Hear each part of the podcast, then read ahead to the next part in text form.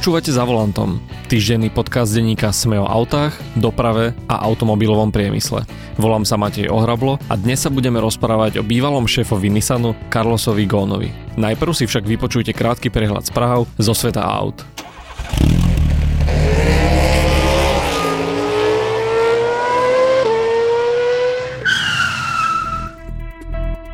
Bratislava bude mať novú evidenčnú značku. Od budúceho roka sa bude začínať s krátkou BT. Za ňu hlasovalo 89% z vyše 29 tisíc hlasujúcich. Aktuálna skratka BL, ktorá platí od roku 2010, skončí budúci rok. Záložné skratky majú pripravené aj ostatné krajské mestá. Napríklad Košice by k svojej skratke KE mali mať aj značky KC a KI. Oživenie nákladných aut Avia sa nevydarilo. Spoločnosť výrobu čoskoro ukončí. Záujem o ne nedosiahol očakávané výsledky a produkciu predražujú napríklad aj požiadavky na obmedzovanie emisí. V tomto roku firma vyrobí len 70 vozidiel. Firma bude ďalej dodávať náhradné diely užívateľom vozidiel Avia a zameria sa tiež na elektromobily. Auto roka 2019 má svojich 7 finalistov. Do posledného kola sa spomedzi 38 nominovaných vozidiel dostala štvrtá generácia Fordu Focus, elektrický Jaguar E-Pace, ale aj Kia Ceed, ktorá sa vyrába v Žiline. O víťazstve rozhodne porota, ktorá je zostavená zo 60 automobilových novinárov z 23 krajín Európy. Auto roka 2019 poznáme už 4. marca na autosalóne v Ženeve. Mladí ľudia nemajú záujem o SUV auta. Vyplýva to z prieskumu, ktorý si nedávno dala vypracovať značka Seat. Len petina z nich by kúpila SUV vozidla, o ktoré je aktuálne obrovský záujem. Až polovica z oslovených mladých ľudí by si kúpila malé mestské hatchbacky ako Seat Ibiza alebo o triedu väčší kompakt v kategórii Volkswagen Golf. Nová Mazda 3 príde na trh budúci rok. Značka ju ukázala na autosalóne v Los Angeles. Na výber budú i naďalej dve karosérie, 5-dverový hatchback a 4-dverový sedan. Z dostupných fotiek a informácií je zrejme, že novinka si zachová základné rysy svojho predchodcu. Prvá Mazda 3 prišla na trh v roku 2003. Odvtedy sa modelov tejto značky predalo asi 6 miliónov. Viac noviniek zo sveta aut nájdete na webe auto.sme.sk.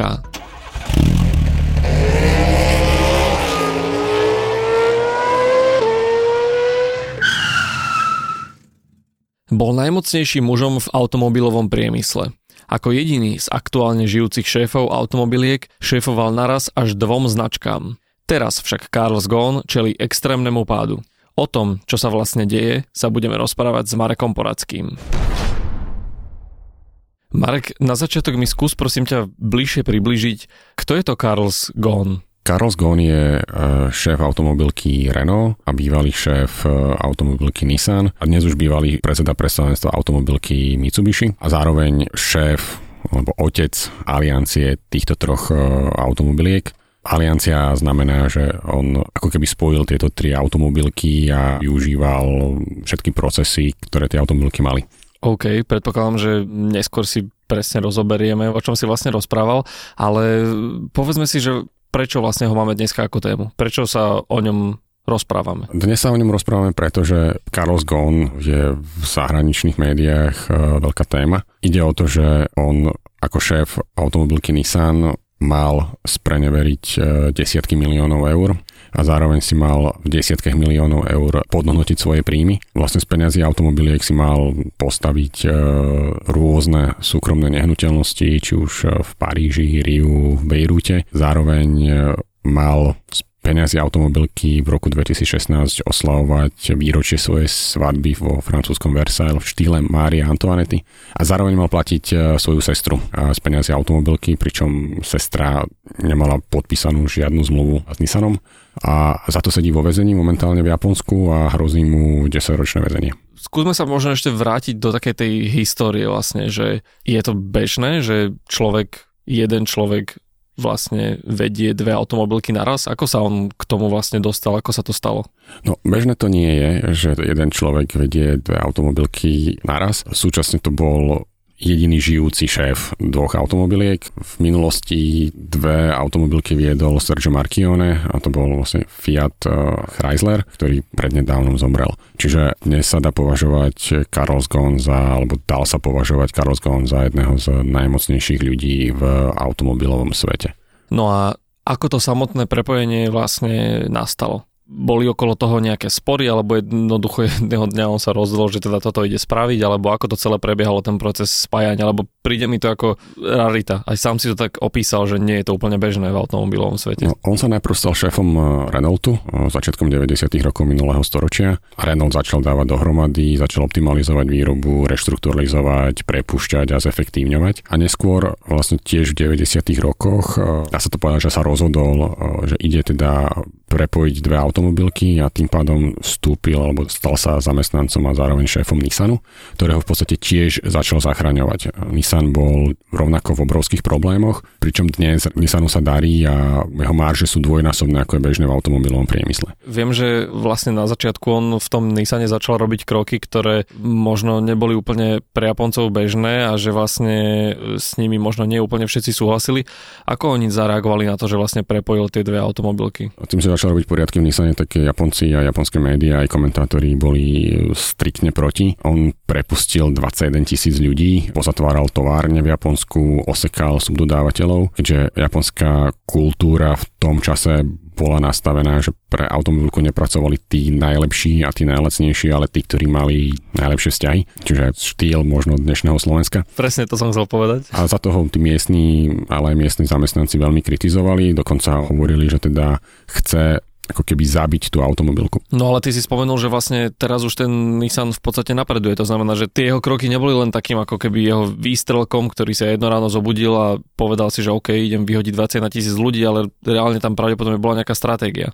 Áno, ako som povedal, ako dal do poriadku postupne Renault a Renaultu sa začalo dariť, tak on s tou istou stratégiou prišiel aj do Nissanu. To sa mu nakoniec podarilo a Nissanu sa dnes veľmi darí v kontexte celého automobilového priemyslu. Najprv teda Renault kúpil čas Nissanu, neskôr teda si tie akcie vymenili, čiže dnes nie len Renault vlastní časť alebo podiel v Nissane, ale aj Nissan vlastní podiel v Renaulte, čo vlastne obom automobilkám e, uľahčuje výrobu, keďže si môžu zdieľať rôzne platformy na výrobu svojich automobilov. Napríklad na jednej platforme sa vyrába Renault Coleos a Nissan X-Trail, akurát e, sa zmení len dizajn toho auta čím vlastne obe automobilky dokázali, alebo GON dokázal uh, predávať, alebo dokázal, aby tie automobilky predávali svoje auta v dobrej kvalite a za rozumnú cenu. Neskôr, asi pred tromi rokmi, do tej aliancie dvoch automobiliek vstúpila ešte tretia automobilka, to je ďalšia japonská značka Mitsubishi, ktoré si vzájomne tým, že sú v tejto aliancii, dokážu vyrábať svoje auta veľmi efektívne za veľmi rozumnú cenu, ktorá je teda pre zákazníkov priateľná a tým on vytvoril kolos, ktorý dnes predáva viac ako 10 miliónov aut ročne a patrí medzi najväčšie automobilky sveta. Nemal go on ambíciu viesť aj Mitsubishi? On bol predsedom predstavenstva Mitsubishi. Tým, že predsedal predstavenstvu, tak nejaký podiel na vedení mal. Otázka je, že či teda chcel byť tým výkonným riaditeľom. On postupne aj vzhľadom na jeho vek už sa chcel z pozícií stiahovať a chcel odísť e, postupne do dôchodku a predať e, riaditeľovanie alebo šéfovanie tým automobilkám mladším. Jasné. Na začiatku si spomenul, že sa momentálne Gon dostal do basy. Povedal si, že to súvisí vlastne s nejakými peňažnými podvodmi, alebo teda, že s firiem si ulieval peniaze na súkromné účely. Ako na tieto obvinenia, alebo ako na túto celú situáciu reagoval samotný Gon? Že vlastne sa z pozície človeka, ktorý vedie dve automobilky a je veľmi úspešný, zrazu dostal do basy. Asi najprv treba povedať, že on zarábal asi 15 miliónov dolárov ročne. To je také bežné. Áno, tak mal dva platy z dvoch automobiliek. No on tie obvinenia odmieta, aspoň teda, čo písali japonské médiá, tak pred vyšetrovateľmi tie obvinenia odmietol. A dokonca, že niektoré svetové médiá ako Financial Times začali špekulovať a v podstate konšpirovať, že to bolo na ňo našité a v automobilke, hlavne v Nissane, prevláda boj o moc a tým pádom sa ho chceli Japonci zbaviť. Lebo treba povedať, že Renault zatiaľ vyčkáva a zatiaľ ho z pozície neodvolal. To znamená, že Japonci vlastne z Nissanu na to reagovali, takže ho okamžite pri tých obvineniach odvolali a Renault na to vlastne reagoval zatiaľ nejak? On vymenoval dočasného šéfa, ktorý zastupuje Renault v tej aliancii, ale zatiaľ vyčkáva a zatiaľ v podstate sa nevie, čo Renault robí. A vlastne ten súdny proces už prebehol, alebo ako ten proces ďalej pokračuje? Neprebehol súdny proces, on je zatiaľ len obvinený. Vlastne vyšetrovateľia zbierajú dôkazy, či by ho mohli prípadne obžalovať a postaviť pred súd a následne potenciálne ďalej odsúdiť. Aké sú tie scenáre, aké tresty mu teoreticky hrozia? No hrozí mu 10 rokov vo vezení. To je to maximum. To je to maximum. S Carlosom Gonom si sa aj sám osobne stretol. Áno, e, videl som ho, alebo respektíve stretli sme sa, síce on o tom nevie, ale ja o tom viem. Stretli sme sa v Ženeve na minuloročnom autosalóne. Na tých autosalónoch e, väčšinou tí šéfovia automobiliek e, organizujú okrúhle stoly pre novinárov, kde sa teda máš možnosť opýtať otázku, ak dostaneš ten priestor. Dostal si priestor? Nedostal som priestor, aj keď akože tá snaha tam bola, ale nevyšlo to. Predpokladám, že vás tam bolo veľa novinárov. Tam bolo veľmi veľa novinárov a tá sála, v ktorej sa to organizovalo, to bolo plné. A ako na teba pôsobil samotný Gon? No on na tých fotkách, ak máš možnosť ho vidieť, alebo v televízii, vyzerá nie veľmi sympatický. Áno, vyzerá tak odstrašujúco, by som až povedal. Áno. Asi by som nechcel, aby bol môj šéf. A niekto by povedal, že vyzerá ako strašidlo, ale naživo pôsobí podobne ako na tých fotkách, čiže tí fotografi, ktorí ho fotia, fotia hodnoverne. Je to pomerne nízky pán, energický pán, naozaj má čierne vlasy, ale napriek tomu, že už je vo vyššom veku, alebo teda v stredne vyššom veku, aby sme zase z neho nerobili úplne starého človeka, tak je veľmi energický a keď komunikuje, artikuluje, tak veľmi rád používa ruky. O čom zrejme svedčí aj jeho pôvod, keďže pochádza z brazílskej Amazónie a je vlastne otcom libanonského podnikateľa a dokonca hovorí, že má aj francúzsky pôvod, keďže vysokú školu už potom študoval vo Francúzsku. A napriek tomu teda, že si nedostal možnosť e, sa ho opýtať vlastnú otázku, o čom pred novinármi Carlos Ghosn vo Ženeve rozprával? Rozprával o budúcnosti automobilového priemyslu, rozprával o elektromobilite. Treba povedať, že Nissan je jedno z prvých automobiliek, ktorá naozaj e, začala vyrábať elektroauta. Prakticky sa mu to podarilo, keďže Nissan Leaf je jedno z najpredávanejších elektrických aut na svete.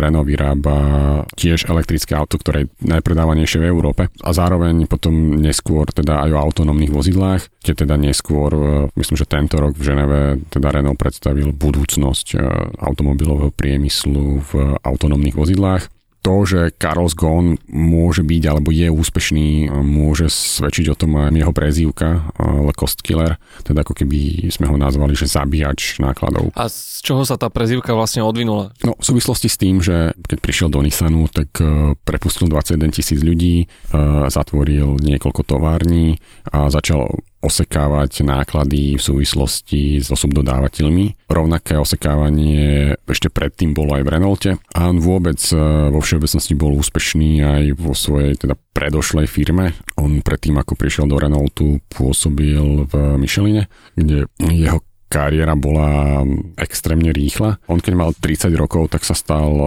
riaditeľom prevádzky e, juhoamerických aktivít v Micheline a teda presťahoval sa do Rio de Janeiro a tam firmu napriek obrovskej hyperinflácii v Brazílii dokázal dostať do zisku. Na záver by som si vypožičal rubriku od e, kolegov z Dobrého rána, teda predpovedanie budúcnosti, veštenie z kryštálovej gule, dalo by sa povedať. Ako si ty myslíš, že ten proces dopadne?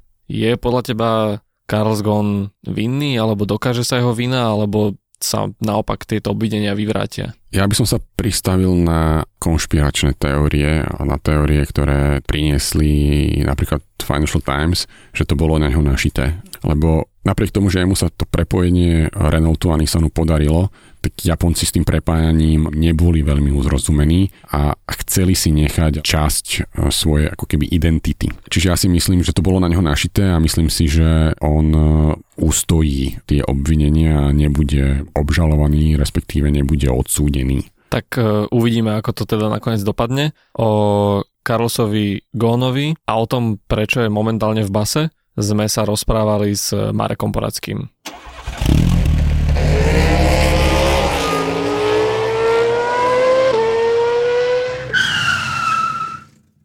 A to je na dnes všetko. Počúvali ste za volantom. Týždenný podcast denníka Sme o autách, doprave a automobilovom priemysle. Podcast za volantom vychádza každý týždeň v piatok. Prihláste sa na jeho odoberanie vo svojej podcastovej aplikácii, na platformách Google Podcasty, Apple Podcasty alebo v službe Spotify. Všetky diely, ako aj odkazy na témy, o ktorých hovoríme, nájdete na adrese sme.sk lomka za volantom. Ak sa vám podcast páči, môžete ho ohodnotiť. Ak nám chcete poslať pripomienku, môžete sa pridať do podcastového klubu Deníka Sme na Facebooku alebo nám napísať e-mail na adresu autozavinačsme.sk. Ja som Matej Ohrablo a na výrobe tohto podcastu sa podielali aj Michal Kasarda, Peter Kalmán a Marek Poradský.